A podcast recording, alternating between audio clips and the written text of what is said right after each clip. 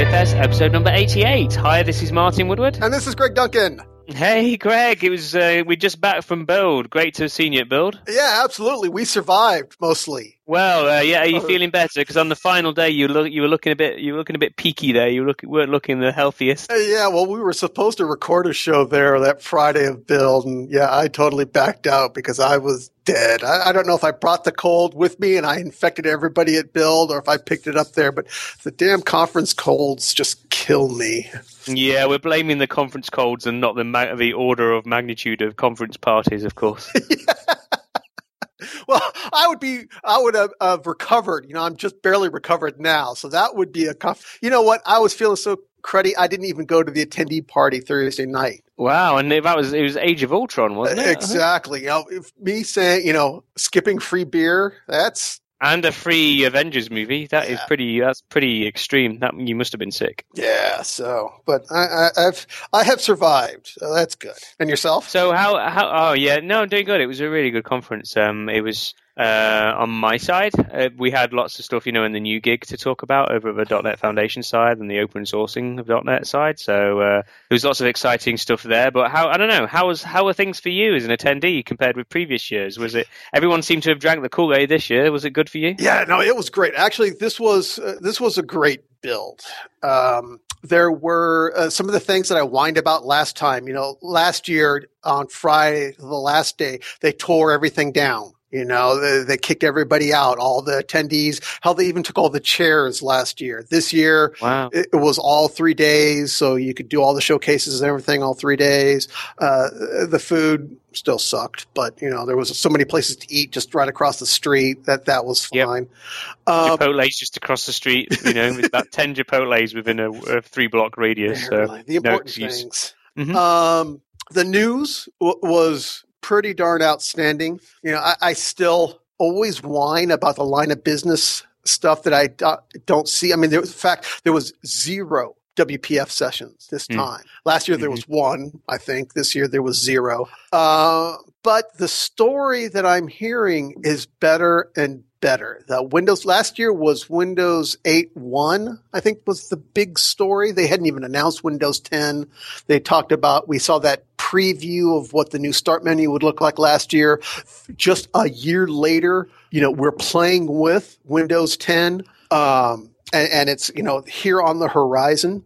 So, and the universal application story and the big news, though, you know, I, I whine about the line of business stuff. The biggest news, I think, for me from my seat, with, with my experience, mm-hmm. were all the bridges that they talked about bringing into the store. Uh, the fact that your Win32.NET application can be packaged up and put out into the store, and you can have consumers with their uh, Windows 10 uh, uh, PCs, notebooks, kind of devices get those applications and install them and run them. I thought that was pretty huge. Uh, I really dug that. And then the surprise news about seeing the Android, C++, uh, Java code, you know, being recompiled and, and run, the Objective C stuff, those bridges was just wow. Uh, nobody expected the Objective C stuff. Uh, so that was pretty nifty. So what the, from a line of business point of view or from, you know, even from me, I, I write some .NET applications for my coding for fun stuff, a bunch of little cheese me applications that I use. Matter of fact, you wrote some uh, C sharp applications that we use in production for the show. We could put, mm. we could package those up and put them in the store now. We don't have to rewrite them from scratch. Mm-hmm. Even to the point, you know, I, I, saw this in some of the comments. If you're a VB6 developer and you're still, you know, you, you will, they'll pry VB6 from your cold dead fingers. Um, you can package your app up. Basically, you create an MSI, you run this packager, it'll examine that. You can actually put that into the new Windows 10 store and have people buy your apps and install them. And it's not so much, it might not even be, you know, it's not so much you're a VB6 developer because well, you know, you can't pry VB6 from your cold dead hands. though, though VB6 is awesome, and uh, you know, I'm I'm a big, you know, I was a big VB6 guy myself back in the day. But it, it's more of a fact you've got so much investment in VB6, especially line of business investment, right? You know, and you and, and so you give me a model where I can deploy those apps in a way that works. Moving to Windows 10, you know, moving to Windows version that doesn't let me do that is going to be an issue, right? And the the fact that they've got like a for the, the fact that they have that path seems just awesome. You know, for, so there's, there's the code you're bringing with you, and that, that that can happen. There's the users you're bringing with you. You know, users that are used to start menus, users that are used using Windows in their desktop mode. You can bring them with you. That's awesome. Then there's the other way. You know, you can take code that's been t- written for Android or written for iOS and and and port it easily to Windows that way is awesome. The fact you can, you know, it was just, yeah, it, it feels like the they're heading in a definitely in a, in the right strategic direction with Windows 10. You know, it, obviously they've got to, you know, get the the proof is in the pudding. They've got to ship that thing and, and have it stable and uh, you know have it have it out there and have everybody using it. But man, they seem they seem to have different company, isn't it, in terms yeah. of strategic direction and in terms of attitude and humility and and and and actually understanding reality. yeah, yeah, the reality, the view of the reality. There's the perfect world, then there's our world, and you know. Yeah uh, and still, even the fact that you know when we deploy these applications, there's there's not like you're going to be getting an MSI from the Windows Store. They're using the technology and the learnings that they learned behind App V. It's not exactly App V, but it's a lot like it. The application virtualization that's been part of the Microsoft Desktop Optimization Pack MDOP for forever. They're you know exposing that, making that available, a version, a kind of thing like that, and that's how we're going to be deploying our VB6 Win32.net apps to the store. And more importantly, it's a full trust application. So mm. you can deploy an application to the Windows Store that talks to your inside the firewall SQL server. Mm. That is actually the key. But the important thing is you're not really building a universal application. Okay. You won't be able to take, even though they say these Windows Universal applications will run on every device from zero inches to 80 inches, these bridged applications are targeted. Mm-hmm. You, just because it's in the Windows Store, you'll only be able to run it on PC like devices. Mm, uh, I'd be interested to see how you know. I mean, how the store submission process works there, where you where you kind of checking which ones go to what and so on and so forth. That's yeah. going to be interesting. Yeah, yeah, yeah. I've signed up. and isn't the isn't the Android stuff only like the iOS stuff, or, or is it one of them? Like the iOS stuff's only applicable to one of them's only applicable to phones, one of them's only applicable to PCs or something like that. It's not you know, it's not completely the whole. I, I don't know. I'm just going off what I read on right. Mary Jo Foley's site. I'm not. I'm not going off any insider information here. Yeah, I, I, I don't know what full. It, it, the proof is in the pudding, it, right. but it certainly looks like it's heading in the right direction. And those bridges are still work in progress, very much so. The Project yeah, Centennial, yeah. which is the Win32 stuff, I, have signed up for the beta on it. The same with the Android and the the iOS stuff. Those are still those bridges. I, I would not be expecting to deploy day one Windows 10 release your yep. you know, iOS app, but just the fact that they're working on it and seeing it that it, that and that it's coming but and you got to remember that's what build's all about. It's not about um, it's not about it's yeah, it's not about what's in market right now. It's about what's coming to market, right? You know, where we're going, giving you the developer the sneak peek into what our direction is. Right, and the fact that you know I always have to always remember what division, even though it's one Microsoft now and all that good kind of stuff. It's still build is building Windows you know, build Windows is the URL. So it's not a development tools show, you know, and, and, that one kind of hit home a little bit. Uh, last week, uh, Microsoft announced the release of Visual Studio 2015 and Team Foundation Server 2015 RCs, but that didn't make the keynotes. That was not not that I remember ever seeing, and I was at both keynotes. They did not announce that. Now they did announce. I think I'm jumping ahead here uh, uh, the VS Code. But first, let's let's talk about the releases. Let's talk about Visual okay. Studio. And well, uh, in the in the keynotes though, they did. Yeah, it's funny. It, it was I know it was. I don't know. I didn't know it wasn't announced in that first keynote. I, it, was. It was. It was slated to be in that first keynote. It, um, but um, it, and we certainly it, it was made public at two o'clock in the afternoon after the first keynote. Right. But um, yeah, I actually didn't. I actually didn't realize it hadn't been mentioned in the keynote. I because, at uh, least I don't remember explicitly them mentioning it. And, and if keynote they, ran long by an hour and a half, you would think they could have found uh, time for it. It was long, man. It screwed up the whole day. But uh, yeah. Uh, yeah, I, I, really don't remember them doing it. Now I could have been distracted. You know, there was so many shiny things to, to be looking at and stuff. But yeah, it, we don't have Hololens in the key, in the in the show notes. I noticed that was definitely the shiny demo of Build, wasn't it? Yeah, you know, sure was. But, yeah, it was it was good. It was a good demo, and the um uh, yeah, the thing for me that was quite interesting was there was actually quite a bit of I don't know when I was talking to people at the booth, mm-hmm. there, there, was quite a bit of confusion on day one. I don't think it sank in yet because we spent a lot of time talking about how we're taking, you know, we're making .NET development, you know, and making it cross-platform. And during the day one keynote, we showed, you know, taking an ASP.NET application, um, having it in a Docker container deployed to Linux on Azure, and debugging all of that from Visual Studio, kind of thing. Um, which is awesome. And then then they had you know it going the other way around, taking an iOS application, an iOS game, and uh, tablet game, and having it run, you know, and pressing F5 in Visual Studio and having it run on Windows. And um, they were kind of like people's minds were just blown, weren't they? Like, which so which way is this? Which way are we going? And it was like it's both, and I'm like, huh?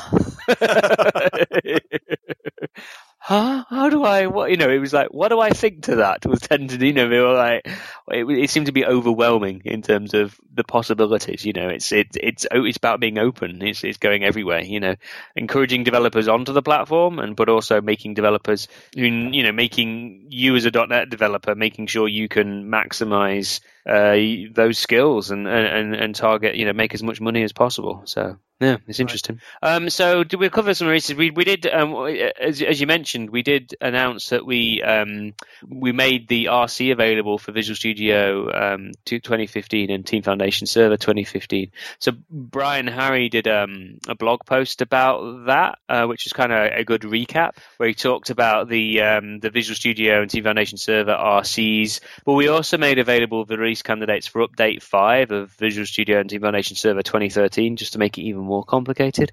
so, um, you know, if if you want to uh, give them a go, the easiest way is actually to um, there's VMs in the in the Azure Gallery. You know, just to go create a VM in, in Azure and play with it. If you've got an Azure subscription through MSDN, if you've got an MSDN haven't activated your Azure benefits yet, oh. you're crazy. Go activate them right away. Um, but the uh, no, we so we announced all those things. The the easiest way to log issues with either of those is to either use user voice or you know make use of that. You see the little smiley thing in the top corner. Make use of that. You'd be um, you'd be amazed at the amount of um, the amount of relevance that has to the team. You know, when those things come in, people are very, very pleased when they get a mention or or, or they don't get a mention in, in those sorts of things. You know, so send a smile or send a frowny. That's that's definitely a good way to do feedback as well as everything else. And the important um, thing is the RC is go live. You get yeah, oh yeah, of course, right? yep, yep. Yep, the 2015 RCs as well. Right. Yep. Um, yeah, no, that's uh, and that's very important to remember. And Brian has also blogged. You know, he kind of preempted the announcement about the RC shipping by announcing a few days earlier that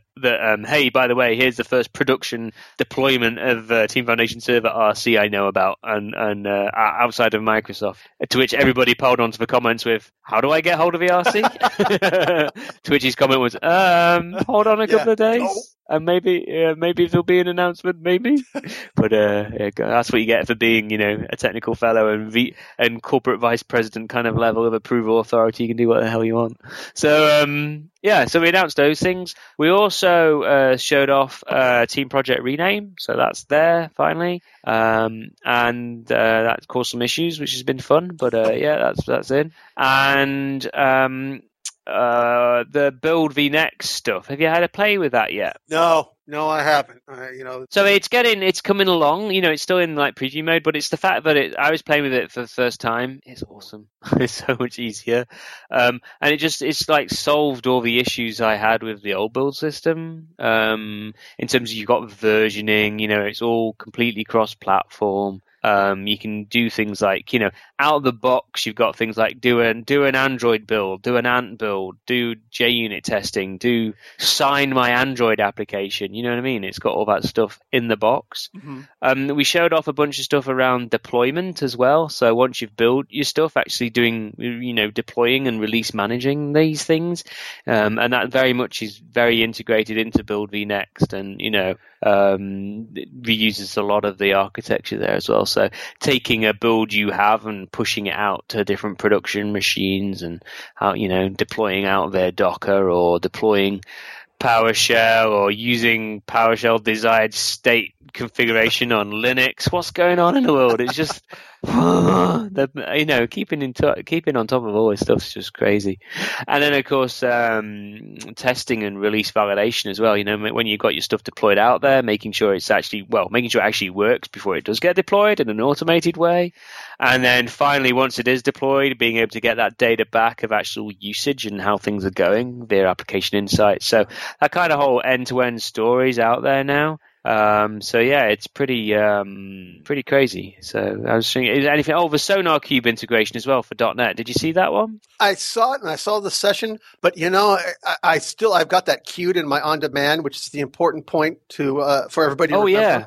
If you guys missed uh, build, if you missed uh, Ignite that's happening as we speak, it's all mm-hmm. available on demand. So, you know, go back, uh, queue these things up. There's a session about SonarQube. Uh, what's it called? I actually have it here in my release notes uh, about how to use that. And, and SonarQube was an open source solution uh, to help you with your. Yeah, but we've, we've, done a lot of work with them to make sure we can get it working for .NET projects, you know. So and that there's good integration with Visual Studio ALM and things. SonarQube's like a popular um, almost like technical debt analysis solution right. in the Java world. And um, yeah, so just making it work with .NET code, but then also if you're using it for Java stuff and .NET stuff, being it, making sure it works well with uh, Visual Studio and Visual Studio Online and TFS and things. Awesome. So that's very cool. And then, um, gosh, there's just so much stuff. We showed off integration with Power BI for reporting with VSO and, and TFS, which is, you know, the next generation of reporting solution. We, re- I mean, we've talked about this a lot already, but um, those, the agile project management stuff is really coming along. You know, I covered dashboards and task boards and things. So uh, we showed off a bunch of stuff there. And then um, uh, we will I'm jumping ahead probably, but um, uh, Will Smythe did a session on Visual Studio extensibility, and that's come along a long way. Yeah. And so there's a, there's a whole load of stuff about that. I and, saw uh, that session. That was one of the few sessions I actually was able to to attend, and that was a good session, just showing how much easier the extensibility story has gotten. Yeah, I'm I'm, I'm hoping Tiago's going to get involved here and do even more crazy stuff, considering he was he was able to. Do, yeah, but the, yep. the integration possibilities are just awesome, and some of the demos they showed were just mind mind blowing as well, really. So it's all good and all that sort. All the demos, uh, the source code for all those are available. They've even got like a team calendar one up there, and got the source code for that available up on GitHub and things. So Yep, it's uh, there's a lot of stuff. So I think probably it's go catch the sessions, isn't it? Is a key yeah. takeaway. Go, yeah, go go on to Channel Nine and go download some stuff. I tagged all the I got all the .NET sessions. They're all tagged. I'll uh, make sure I'll have a word with Brian Keller and make sure. Well, you could do it, Greg. Make sure all the ALM sessions are tagged, and then we could stick a we in the next in the next couple of show notes. We'll stick a link, you know, so that people can get to those ALM sessions easily. How about that? Yeah, that sounds makes sense. Cool. Uh, and then obviously in the keynote, the next big announcement was um, around VS Code. Do you want to talk about that? Because I was a bit, I'm, I'm, a bit too probably close to that project. So do you want to talk about? yeah, that was the big. Uh, do you want to explain what it is? Yeah. yeah Scott mm did the demo on it. He was all like, you know what? I, I don't think we've blown your guys' mind enough yet. And he was showing a demo and he fires up this new IDE. Like, what's this? And a new editor, not a new IDE. Uh, uh, yeah, sorry, sorry, sorry. Yes, that's why it says the Visual Studio Code, as in code editor, not a development environment. Mm-hmm. Work that in my head. Um, but the key of this thing is just speed it's fast. It's and it's code focused. That's pretty much all you do with. It. There's no pretty design surfaces or anything else. It's code for coders, uh, and it's open source. It was actually very ironic that breakfast right before the keynote. I was sitting at a table and we were talking about what we want to see, and we were talking about the open source story. And, and one of my uh, table mates there was talking about, well, you know, there I know you know .NET's going on Linux and Mac, and Mac, but you know, what about Visual Studio? And we're like, oh no, Visual Studio will never go over there. You know, uh, blah blah blah. We're stuck with the solutions that are already there.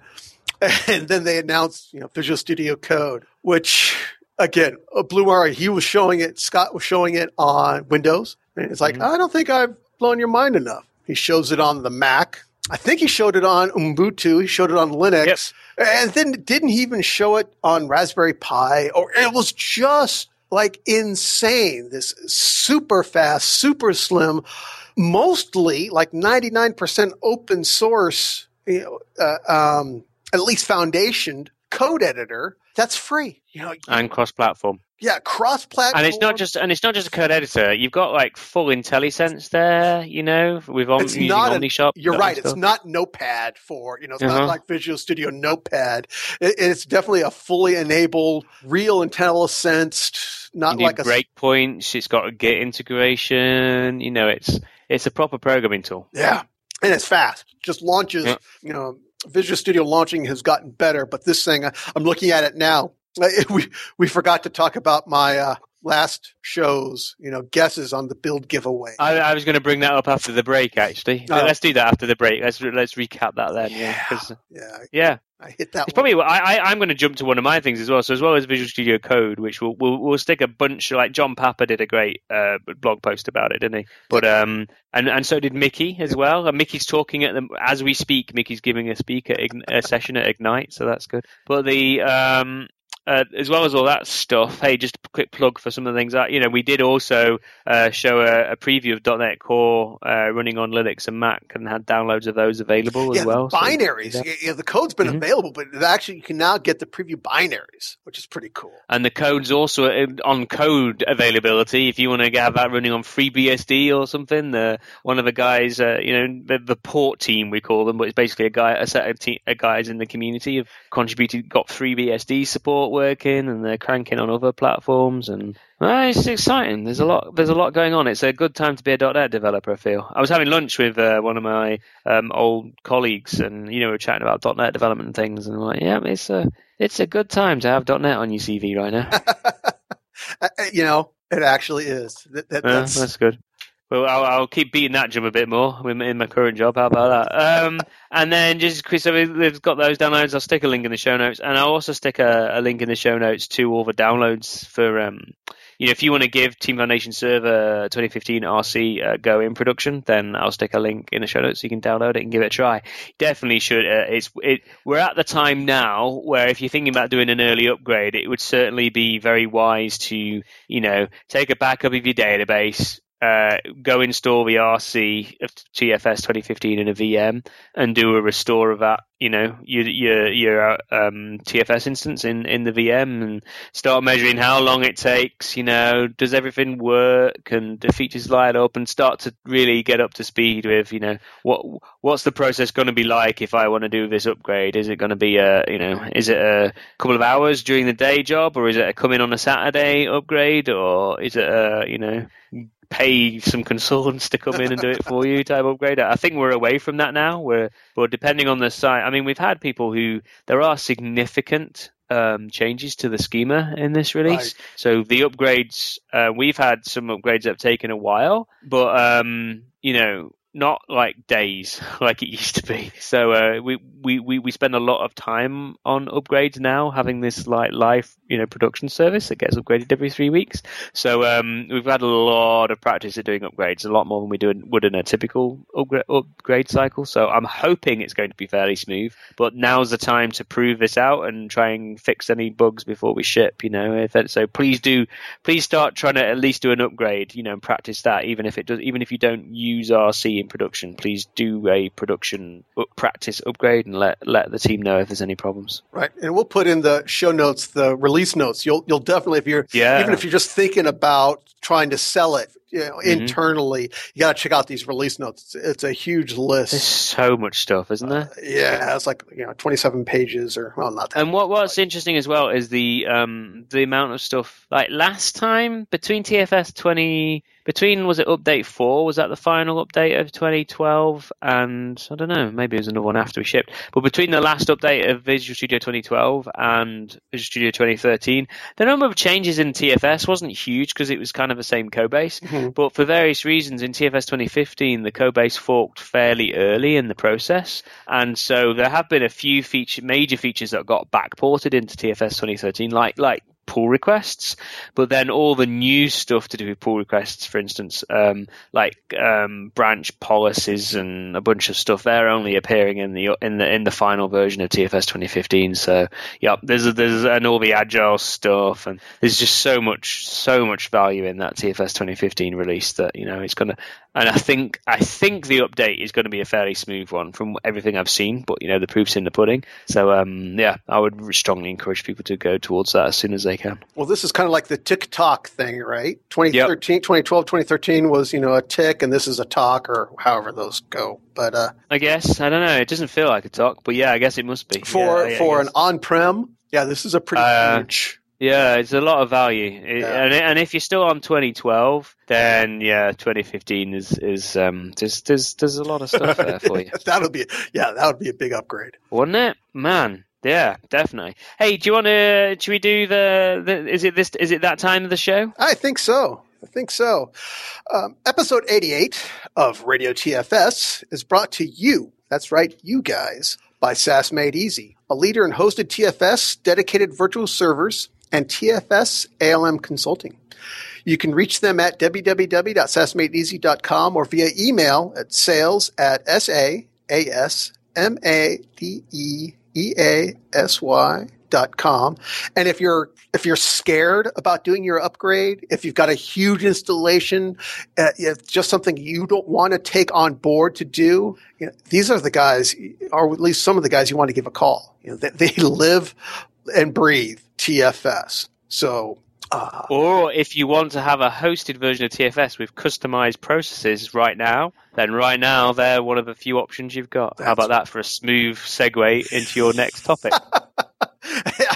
And speaking of that customization, uh, Visual Studio Online has been fairly well locked down uh, until now. Uh, they've been upgrading it and stuff, but the customization ha- has been uh, um, uh, unofficial. We've talked about some upgrades and some of the things. Uh, no, those are the web extensions. Uh, even for VSO, no, it's been lock locked down. Now mm-hmm. they are doing the, the um, previews and looking at how do you upgrade the VSO environment, the actual real hosted at Microsoft or by Microsoft VSO environment. Um, and we'll include a show post, uh, uh, show link here in the post. There are both things that you can customize and write customize, but there's also going to be a uh, a gallery called Visual Studio Online Integrations.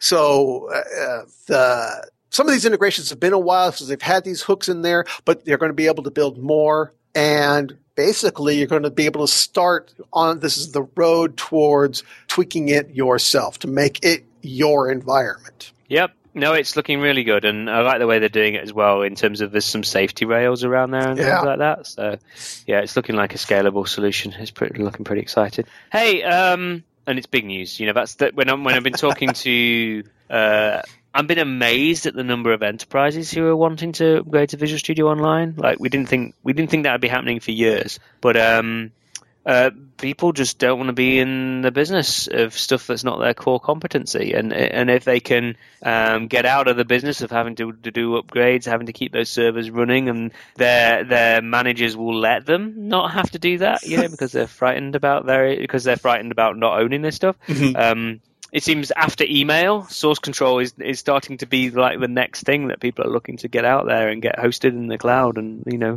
get, out of the business of hosting source. So um, it's getting really popular. Um, Active Directory integration was one of the huge things that, that, had to get done before enterprises could get on board. That's been done now, and that's working quite well. And so the next, and we're actually getting some, you know, major, major, major enterprises outside of Microsoft moving over to VSO, which is really exciting. And this one, process customization, is another big one. And so once this gets, uh, and then the final one is reporting, which with the showing off with the Power Pivot stuff. Mm-hmm. Once those things are delivered, I think it's you know I think the number of enterprises moving over is going to get uh, bigger and bigger. So yeah, it's it's very exciting. Um, so Brian Harry did a, an interesting blog post, which was again, uh, it's always hard to do one of these posts. I've tried. I will talk about that in a second. But basically, he was like, uh, there, there, was another round on Twitter of Team Foundation version control is dead. Um, it kind of, you know, yeah, there are various reasons, uh, and it kicked off, and um, It's not. it just isn't. But it's really hard to prove a, prove a negative. You know what I mean? Right. Um, you can only do it by judging the actions, I think. And the, the, it's a it's a problem Microsoft have that's a problem of their own doing because we never come out and say when we've stopped investing in things. You know what I mean? So we kind of we kind of have to leave people to assume that. Right. We've never come out and say, "Hey, look, guys." You know, we're not doing. We're, we're never like pulled off the band aid or pulled off the sticking plaster. Um, we just kind of let things sit there and kind of don't invest in them. And you know, you're supposed to take lack of talk as as a sign of that. Uh-huh. And so then, when there are things which we don't talk about much, like we have, we have. Well, it depends on who. Depends on what you're listening to. But you don't, you know, like, listen to this. You don't hear me talking about TFVC a lot, even right. though there's a whole team working on that. You hear me talking about Git because a that was what I was closely involved in. But also b it's because the Git support was so far behind the TFVC support that we had a lot of catching up to do, and so that's what we were doing.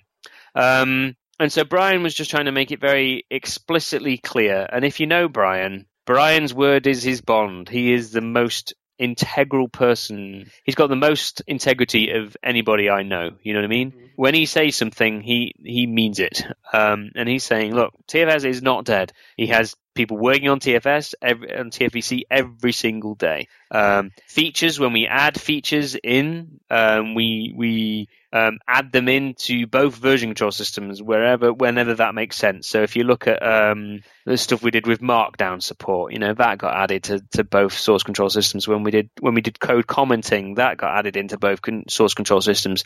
Pull requests aren't in um, TFVC because pull requests are kind of a Git thing, but uh, pull requests are Git's answer to code review. You know what I mean? Which came to TFVC first. So there's there's a whole raft of things there. Now there are places where um, there is only Git stuff, and that's where you're targeting certain audiences. So, for instance, we're not adding Git support to Xcode, uh, not Git support. Sorry, we're not adding Git support, uh, TFVC support to Xcode, mainly because we can't, because uh, you know you can't build that sort of integration into Xcode. Right. But also, it's not something that would add a lot of value to that community, because then we'd have to go like explain to them how TFVC works. We'd have to convince them to use it, and there's just no point. So just let them use Git. Equally, the VS Code stuff. That's not the VS Code stuff is targeted at the lightweight code editing solution. It's targeted at the Git user. It's not targeted at you know uh, built-in IDE integration, source control, and things. So that doesn't have TFVC support. That has Git support. So yeah, it's basically saying, look, TFVC isn't dead. Everybody will be using TFVC for the foreseeable future, and by that I mean at least 10 years, you know what I mean? And by that I mean everybody. Like TFVC is by far the most popular source control system of new customers to Visual Studio Online and to TFS and to everything. You know, Git Git is the one, you know, is new, but it's not the most popular and it won't in you know, it's got a long, long way to go. Even in the whole source control world, you know, like if you take the entire source control market, um, not just people building .NET, but the entire source control market, Git is still, you know, while it's popular, it's still a long way behind TF, TFVC and Subversion, and and SourceSafe still number one, which is horrible to think about. But there we go. So you know, it's not dead. Uh, we're still investing in it. Still keep investing in it. If you choose not to believe Brian, that's your choice. But Brian doesn't lie. Speaking of things that are not dead, I've, I've, I've, added this one into the show notes, Greg. Okay. I was because obviously I, have been involved in Codeplex for a long time, not in the Codeplex team anymore. But Codeplex isn't dead either. If you go to Codeplex.com, you know, com, it's still there. We had a we had a chat about Codeplex when we were at Build, and you know, I had the similar conversation with other people, and I'd had this conversation a lot. And then when I was on Channel Nine Live, um, which I did a session on Channel Nine Live. Um, one of the guy, Eric, um, was uh, one of the guys that posted a question about, "Hey, is Codeplex dead?" And it didn't make it. You know, they have a list of questions, and I saw it pop up on the screen, but then like Seth didn't get round to asking it. It was down the list, uh-huh. and so he didn't get a chance to ask me it. And I was like, I felt like I get I owed Eric an answer, so I emailed him, but I also um, he asked on the comments to the session on the um, on the Channel Nine site. Um, so I, I left a comment for him, which was probably about like nine pages long. Or something. I'm looking at the but comment now. Yeah, yeah, I think that is one of the longer comments. it's, it's, a blog post, not a comment. yeah. But if I did it as a blog post, I would just get the kind of replies back to the blog post that Brian gave me. You know what I mean? Yeah. And I don't work on that team anymore. But I kind of wanted to explain. Look, this is the plan. You know what I mean? Codeplex isn't dead either. Um, here's the reason why um, we moved to GitHub for Microsoft projects. Here's the reason why Codeplex still exists. Here's the reason why I personally think Codeplex should exist in the future and carry on existing. And here's what the plan is. You know, just be completely honest with, yep, this is what the plan is with Codeplex. And you know, I, I I'm uh, yeah, feel free to not believe me, but this was the plan at the time. this was the plan when when I was around. It may have changed since I left the team. You know, whatever. I don't. I know it hasn't, but it may do in the future. I'm not on that team anymore. But this this is this is what's this is reality. And I know there are a bunch of people that like. Um, there's still a lot of people in our community that are very much um, we need to win at everything, Mm-hmm. And that's we don't. We really don't. You know, you don't need to win. You just don't need to don't give up. You know, there there's a it's okay to be okay. You, don't Yeah. have to win, like you were saying. And, and you know, I, I- am actually I was really glad that you said that when when we talked, and that you weren't going uh, that Microsoft wasn't going to you know Google Code Codeplex like they, they shut down. And Google don't get me Code. wrong, there are people both inside and outside Microsoft that want to Google Code Codeplex. You know what I Uh-huh. mean? So I'm not I'm not ruling out that it would never ever ever happen because again, I'm not in charge of that team anymore. Uh-huh. But um, we shouldn't, in my opinion, because yeah, it, you need alternatives. The the the long term roadmap of a Codeplex uh, is for it to be um, back ended with VSO, but there's a just a rat's nest of things that needed to get fixed. And in my post, I was like, the and one of the most important things is the hardest thing to build, and that's simplicity. You know what I mean? Right. Uh, but th- there are so many things that need to get fixed. But that's the plan. That's why it's in Brian's org. You know, it, it makes sense. Um, and and also there's uh, like there are people who like Codeplex, and that's great. You know, Codeplex has really good SEO. Codeplex has forums. Codeplex has you know a good binary release system. There are uh, Codeplex has as adverts that give money not to Microsoft but to the project who hosts them. That's great. If you want to have Codeplex and GitHub and SourceForge and Bitbucket all for your open source project, do that. Do you can do as much, do whatever you can. Pick the best of breed for what you need to do. It's all good. it's not. We don't have to like. But what Microsoft shouldn't do is spend a lot of time like trying to beat GitHub. And what it definitely shouldn't do is hold the .NET community like it shouldn't artificially hold the .NET community hostage on Codeplex Right. because that's its property, Or you know, or even VSO. or even VSO. You know, Yep. that was one of the surprising things that's in the Visual Studio 2015 RC is that the Team Explorer can directly connect to GitHub. Oh yeah, I forgot to mention that. Yeah, yeah, yeah. So it was like, oh, you know, it, that was surprising. I was like, what is that? That's really Yep. pretty cool. and that's because for us, again, sorry, I'm going. Uh, yeah, it's not. It's not about. Uh, it's it's not about winning. That's- it's about making sure developers have all the options available to them. And that's the Microsoft that we have wanted for a long time. You know, that was Huh. the Microsoft of old. Then it become came the Microsoft new, and now we got the Microsoft new new or the Microsoft new Which is actually the Microsoft old again. old new whatever. but um, yeah, the pendulum swung back, and it's actually okay to be a Microsoft developer. It feels good. To be a Microsoft, you, you actually see that vision, you see that forward momentum, you see the open sourcing of stuff. Now, what I really want to see is other divisions within Microsoft do these same kind of things. The dev div has been just leading the charge of this open source stuff. You know, you just, just, but I would love to see some open source office solutions or, you know, not, we've seen them cross platform, but, you know, let's, I, I kind of hope this dev div thing infects the rest of the corporation and we start seeing more of that. That would be awesome. Well, we're certainly doing our best to try and infect everybody. I, I, you know, I think it's C and E that certainly had a bug, and you know, the bo- the old boss of C and E is kind of important nowadays. but um, uh, the yeah, it was certainly. I, am seeing a lot of the uh, Windows guys definitely getting a lot more involved, and like you say, there are other parts that aren't as involved. But then the you know Office Dev as a whole GitHub organization as well. So it's it's it's. Um, but there's a difference between doing open source and being open and collaborative. You know yeah, I mean? Yeah, yeah, you're right. There's, you're you're absolutely. I didn't mean to interrupt, but you're, you're absolutely right. Microsoft used to be make it source available. You know, mm-hmm. you could see the source. Even you know they did it with with the rotor and the very first version. Mm-hmm. Yeah, yeah. Source available is very different from what the dev div is doing with the .NET Core and what you're doing in the .NET Foundation uh, as being yeah you know, truly what open source really is around and meant to be. It's that two-way collaboration between internal and external, between just teams working on the stuff. Doesn't matter if you're internal or external.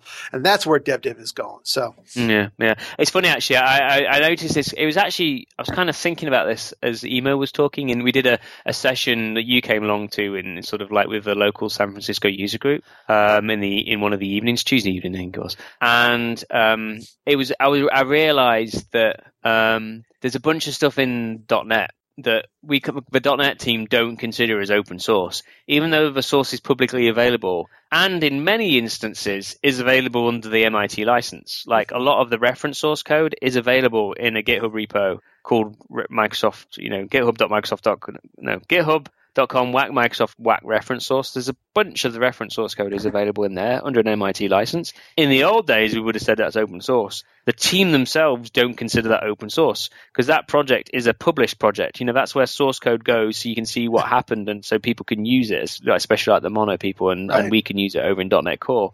Um, what the .NET team think of as open source is, is projects that they are actively working in. They are actively taking contributions from the community. They are working out in the open and then pulling back into Visual Studio and into Windows and things as they do releases and stuff. And that that's what we consider the bar of, of the word open source to be nowadays, which is, I believe, the correct bar. Right. But um, it, it, it's fascinating to see how that's actually changed as the companies evolve. So it, it's great. But there we go. Anyway, we're ranting. Sorry, this is, this is, good. This is probably more interesting than the stuff we had on the show notes anyway. So yeah, um, do you want to? Uh, there was a bunch of um, extensions and things. yeah, well we wanted to talk out. about these last show, but we kind of ran out of time, just like we're kind of running out of time this time. But um, you know, real quickly, we'll have all the links in the show notes. But you know, one of my favorite extensions is the um, developer assistant uh, extension for Visual Studio. And you guys all know I do every Monday. I try to do a Visual Studio extension. I've highlighted these in the Coding for Fun blog. Uh, I've highlighted this a number of times, but they just did a new release, and it's a release for 2012, 2013, 2015 RC. And uh, what this does is it makes it like really easy uh, to do what we all do. You know, we all go out and web search for our code, you know, or look for examples on it. Um, you know, why reinvent the wheel if somebody already has and you can, you know, see how they did it so you can grok it so you can move on to the next problem. This is the extension that helps with that. And one of the new things, ironically enough, is it has um, GitHub integration. So when you're looking for source code or source code examples on how do you use not just a .NET, uh, you know, Microsoft stuff, but third-party extensions. Like I use the HTML Agility Pack HAP a mm-hmm. lot. If you're doing HTML parsing, that is the extension to use. There's extensions mm-hmm. and examples on how to use that, and it pulls it from GitHub, which is really nice. awesome. Yep. Um, some of the other extensions uh, that want to highlight, uh, you know, we are an TFS ALM show, so there's the TFS uh, productivity pack from Shining Dragon. It's free. Uh, there's a number of extensions where it'll uh, extend, like you know, you right mouse click, open source control, open in source control explorer. You know, so you know, you've got the solution open, and, and, now you want to find out where it is in the actual. Uh, source control explorer right mouse click away uh, you know branching build definitions there's other extensions in here as well they've speaking of open source, um, Brian Harry blogged about this was in the end of March one of the things uh, that we do, that as I do, you know, we got an email thread going on and on and on, and now I want to create a bug from it, or I want to create a feature from it. You know, I fire up Visual Studio, or I go to the website and I create a new bug, and I drag the MSG into it, so an attachment, so I have all the history and stuff. But that's a very manual process. There's third-party extensions to Outlook that makes those a little bit easier. But what if you just mm-hmm. want to, you know, send this email? The server side thing. Yeah, exactly. You just want to send it. I want to send this email to TFS. mm-hmm. h- how do you do that? Well, uh, Brian Harry talks about very quickly uh, a, a extension, server side extension that does that. Mail2Bug if the source is available, which is very cool. It works with Exchange or Office 365, so it works with VSO as well as TFS.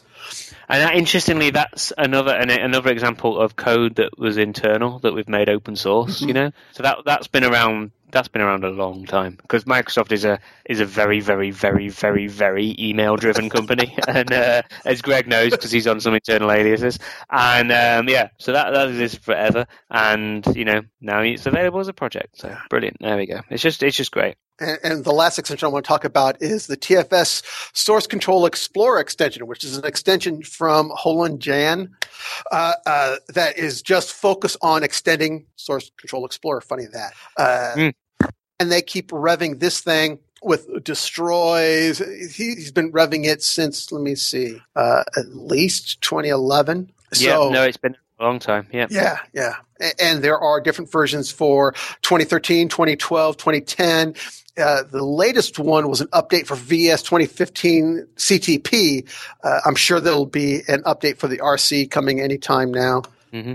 So if you live yep. in that tool, the Source Control Explorer, this is another one of those free extensions you, you should definitely check out. Definitely. Speaking of things you should check out, uh, it's kind of you know stealing your thunder. You normally talk about this stuff, but uh, yeah, I do like my free training. And uh, a friend of the show, Stephen Borg, has done a bunch of free training modules again. We think we, we do these, you know, pick these up occasionally. He does these quite often. Mm-hmm. But um, one of the things I love is you know Stephen's sessions are always some of the the most highly rated sessions of any conference I go to. I kind of have a you know he kind of beats me from time to time in terms of eval scores, which is always annoying. But that's because the sessions are so good good, and uh, you can get them for free on. Uh, um, we'll put a link in the show notes. But he's basically he's got the using Kanban, the enterprise agility is not an oxymoron session, the using Git with Visual Studio session. The, there was a great using Git with Visual Studio session at Build as well, I might add. But there we go. and um, you know there was a, there's a bunch of sessions there that he's got uh, for free available online. You can go through and you know do them in your lunch hour, do them at home, whatever. They're, these are training modules that you would pay an awful lot of money to go and attend at a conference or at a at a you know a pre-conference type thing, or even you know in, in sort of classroom training. And here they are, available for free. So I, I've done the training, Greg. We must have some ALM Ranger goodness. Well, this was another one that we wanted to talk about last week. And I swear, I went back and looked at last show's notes. I thought we talked about it, and we talked about it with Gordon. I'm not sure if we mentioned it or not, but I'm going to mention it again anyway. We were talking about the book a lot, I think. So, yeah. Yeah. So anyway. um, but this one is uh, Willie P has did a four part series about Git for the TFVC user. If you're like me, we've been using TFVC for forever. Git is the new shiny. You want to start at least talking the talk and seeing why. How would you make the move? What would you do? Um, he's got the four posts here. And I can't tell you how many people were asking for this during my Git session. And I'd forgotten. I I had forgotten Willie P had already posted it. Yeah. So there we go. Glad you put it in the show notes. Yeah, it's uh, like, how do you make the changes? You know, the basic workflow. Uh, uh, reviewing those changes, you know, with no conflicts, uh, reviewing the changes with conflicts, conflicts, uh, converting TFVC repository. You actually want to convert one of those to Git. He talks about it here as well. So Cool. Yeah, and the thing I love about again Willie P and a lot of the Ranger stuff is you know they're blogging and writing about this stuff as they're doing it, which is always the best way. Right. You know. Um, and so it's like lessons that, that, that are, these are fresh cuts. this is these are fresh wounds they've had, and well, it's still very clear in the memory. Like let's document that and let let you know let, let future people benefit from mistakes and different things that he learned, and you know things that surprised him as he was going through it. So it's all good. Well, my friend, I think that is a show. Definitely. So um, I need to check out that email address because we're having trouble about the email address not working. So hey, I know radiotfs at gmail.com probably still works, but uh, hopefully radiotfs at outlook.com if you want to send us some feedback definitely will work. If not, just uh, ping me, Martin, um, martin.woodward at microsoft.com. That also works as well.